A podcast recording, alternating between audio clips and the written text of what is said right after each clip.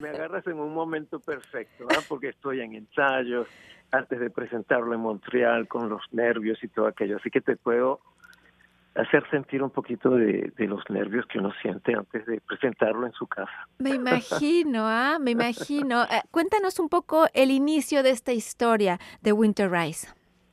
Mira, el, el, el, amor por la pieza comenzó, digamos, hace, hace 10 años, cuando yo tenía 43, 45 años.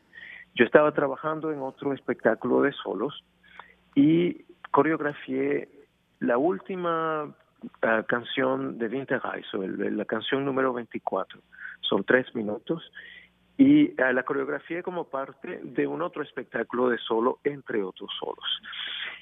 Pero desde que comencé a trabajar esa pieza ah, y oí todo el ciclo, me enamoré de, de, la pieza de música y me asustó mucho porque al comienzo me imaginé, oh, sería bueno hacer un solo sobre esta pieza. Pero lo más que oí Winterreise, lo más que reconocí que es una pieza uh, completa, es una pieza importante, es una pieza importante para los músicos y que si yo me arriesgaba a coreografiar esta pieza tenía que dedicarle tiempo y estudiarla y no destruirla sobre todo. Así que fue, han sido un periodo de, digamos, cinco años, de verdad, verdad, de, de, de escritura sobre la pieza, de creando el movimiento. Es una, es una pieza de una hora y quince minutos, que para un solo también es, es un reto pero igual es un reto para el músico como, como para el pianista. Los tres estamos una hora y quince minutos uh, sin parar. Y es una pieza muy nostálgica, es una pieza bellísima, una pieza hermosísima. Así que eh, si uno baila Winterreise hay que, hay que bailarla con, uh, con delicadeza. Y eso me ha tomado uh, algún tiempo de, de conocer el poema, conocer la música, y trabajar con los músicos uh, en el estudio. Así que poco a poco llegamos a una versión final que presentamos uh, aquí en noviembre a un grupo de gente y hace dos semanas presentamos la pieza por la primera vez en estreno mundial en la ciudad de Alst, en Bélgica, y luego fuimos a San Nicolás y a Ypres, en Bélgica también. Pero aquí en Montreal el gran reto es las dos semanas. Tenemos 10 espectáculos back to back y um, eso va a ser de la experiencia un poco más intensa porque uh, para tanto como para el pianista, el músico, el, cantante y para mí uh, es extraordinario, es no no es común hacer una pieza como esta tantas veces. Así que nos sentimos eh, bendecidos de poder hacerlo, pero también es un gran reto hacer una pieza como esta. Y justamente entre los retos, o no sé si son los retos o más bien los temas que tú elegiste explorar de alguna manera con esta pieza, fueron los temas del dolor y del abandono. ¿Por qué? Hay, hay dos aspectos en, mi vida como bailarín hoy que me interesa expresar en este trabajo.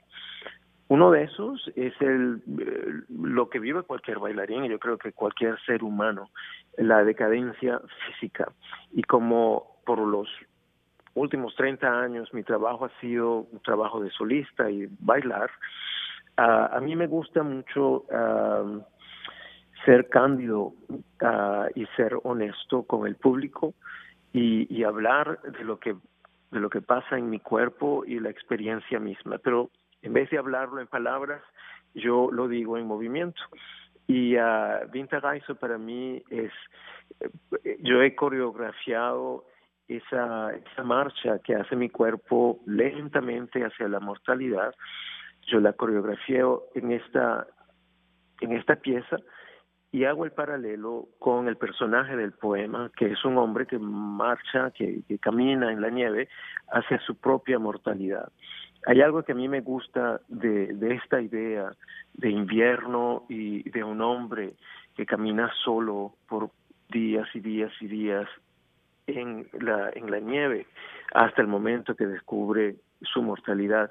Esa imagen a mí me gusta mucho porque bailar como solista, hay algo de eso también que es, que es monótono, que es repetitivo, pero que uno lo hace porque está en servicio al otro. Y yo quiero seguir bailando con, con la vejez, con el, con el cuerpo que yo tengo hoy, con el cuerpo que tendré mañana, porque creo que hay que hay una luz y que hay una paz y que hay un espacio disponible atrás del sufrimiento físico, atrás del obstáculo físico. Y yo creo que la danza hoy que yo presento es mucho más íntima y mucho más importante y quizás mucho más uh, personal de lo que yo hacía antes, a, causa de eso, a causa de, de, del instrumento que comienza poco a poco, poco a poco a decaer. Y el abandono es eh, la coincidencia que durante la creación de esta pieza yo perdí a mis padres, mi, mi mamá murió hace un año y medio y mi padre murió un año después de ella. Así que es muy reciente y pasó como el en el proceso de creación al mismo tiempo que Venezuela, mi país natal, eh, cambió totalmente políticamente y ha sido una pérdida para muchos de nosotros. Así que el abandono, el dolor físico, el poema de Müller en, en la pieza de Schubert uh, hace un gran y un buen paralelo a lo que yo quiero exprimir en este momento a mi público.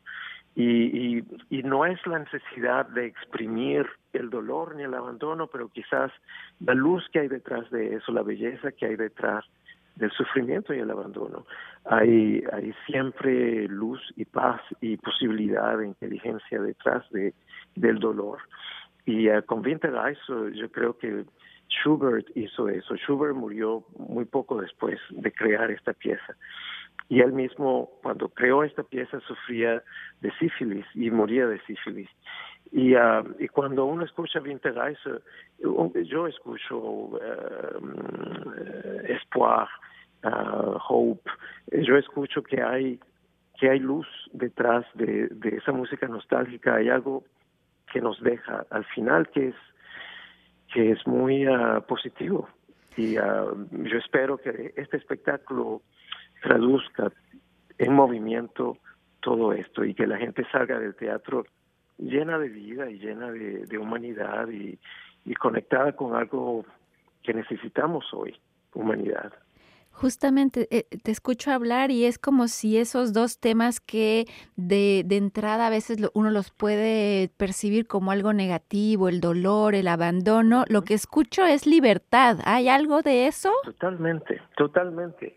El, el, el proceso de Winterreise para mí ha, ha, sido un proceso que me ha cambiado también. Uh, durante este proceso yo hice dos uh, re, um, retiros en silencio en donde eh, uno está en silencio por 10 días y por 10 horas y media al día. Y una, y una de, las experiencias que uno eh, se lleva consigo después de, de, meditar por tantas horas es que detrás del dolor físico y de, detrás de cualquier dificultad siempre hay la libertad. La libertad siempre está al otro lado de, de del obstáculo y pero siempre accesible accesible si uh, si uno se abandona a, la realidad que está delante de uno y no a la realidad que uno quiere que sea. Y el dolor físico para mí como bailarín es un poco eso. Yo yo no creo que la danza muere cuando el cuerpo cambia y cuando el cuerpo envejece. La, la, la danza cambia y el bailarín cambia. Y yo quiero ver si es posible bailar hasta los 100 años o 120 años. Yo creo que si yo sigo bailando y, y, y es posible que yo dance, que yo baile cuando tenga 100 años, yo creo que esa danza será mucho más interesante a ver de ver un, un viejito que baila y después de bailar tanto, tanto, tantos años en escena. Yo creo que ese espectáculo es mucho más interesante que que un espectáculo que, que yo hice cuando yo tenía 20 años. Mm. Así que esa es su misión y Winterreise es quizás, yo estoy en, en, el, en el medio del lago a este momento, pero en el medio del lago a 55 años y, y con y con algo que pasa en mi vida que es la pérdida de, de mis padres, de mi país y la pérdida sí, también de, de mi cuerpo. Pero la danza cambia, la danza no muere al interior. Me decías que fueron a Bélgica a varios lugares a presentarla. ¿Cómo, cómo la sentiste entonces una vez que ya la pusiste eh, compartir con la gente? Fue una gran, una bella sorpresa ver a la gente de pie al final del espectáculo, de tener varias, varios saludos y de oír los comentarios positivos de la gente. Pero sobre todo la segunda ciudad, era un teatro diferente, un público diferente, dos días después. Y es allí cuando yo comienzo a ver si el espectáculo es redondo o no. Y um, la segunda noche eh, el público reaccionó de la misma manera que en Alst and so on. Así que yo siento que la base del espectáculo está allí. Y uh, ahora es presentarlo más y más y más y más delante de gente y la pieza irá madurando mucho más con el tiempo pero por lo menos el, la base, el esqueleto de la pieza transmite lo que yo creo que Winterreise debe transmitir, que es eh, optimismo, belleza, humanidad. Mm. Pero la, la prueba de fuego para mí es Montreal, porque es donde conozco yo gente, donde los músicos conocen gente, donde el público de Montreal es exigente, porque aquí vemos mucha danza y, uh, y son 10 espectáculos. Así que a pesar de que yo puedo decir Bélgica, en Bélgica nos fue muy bien, uh, yo quiero ver cómo nos ve aquí en Montreal y, yo siempre comienzo cada espectáculo de cero como si nada hubiera pasado antes. Así que casi que me siento como si fuera una premier aquí también. pues José, es tu casa, entonces seguro que es una premier. seguro que sí, seguro claro, es como hacer un matrimonio en tu casa. Es tu casa, es tu gente, es tu familia. Sí. José Navas, como siempre, un gusto conversar contigo. Mucha suerte. Muchas gracias, Paloma. Piensa en mí y bailaré con, con todo lo que tengo para ti cuando vengas. Mil gracias y, y de verdad eh, me encanta este proyecto que tienes de continuar bailando hasta siempre. Muchas gracias. Hasta pronto entonces. Hasta pronto. Chao.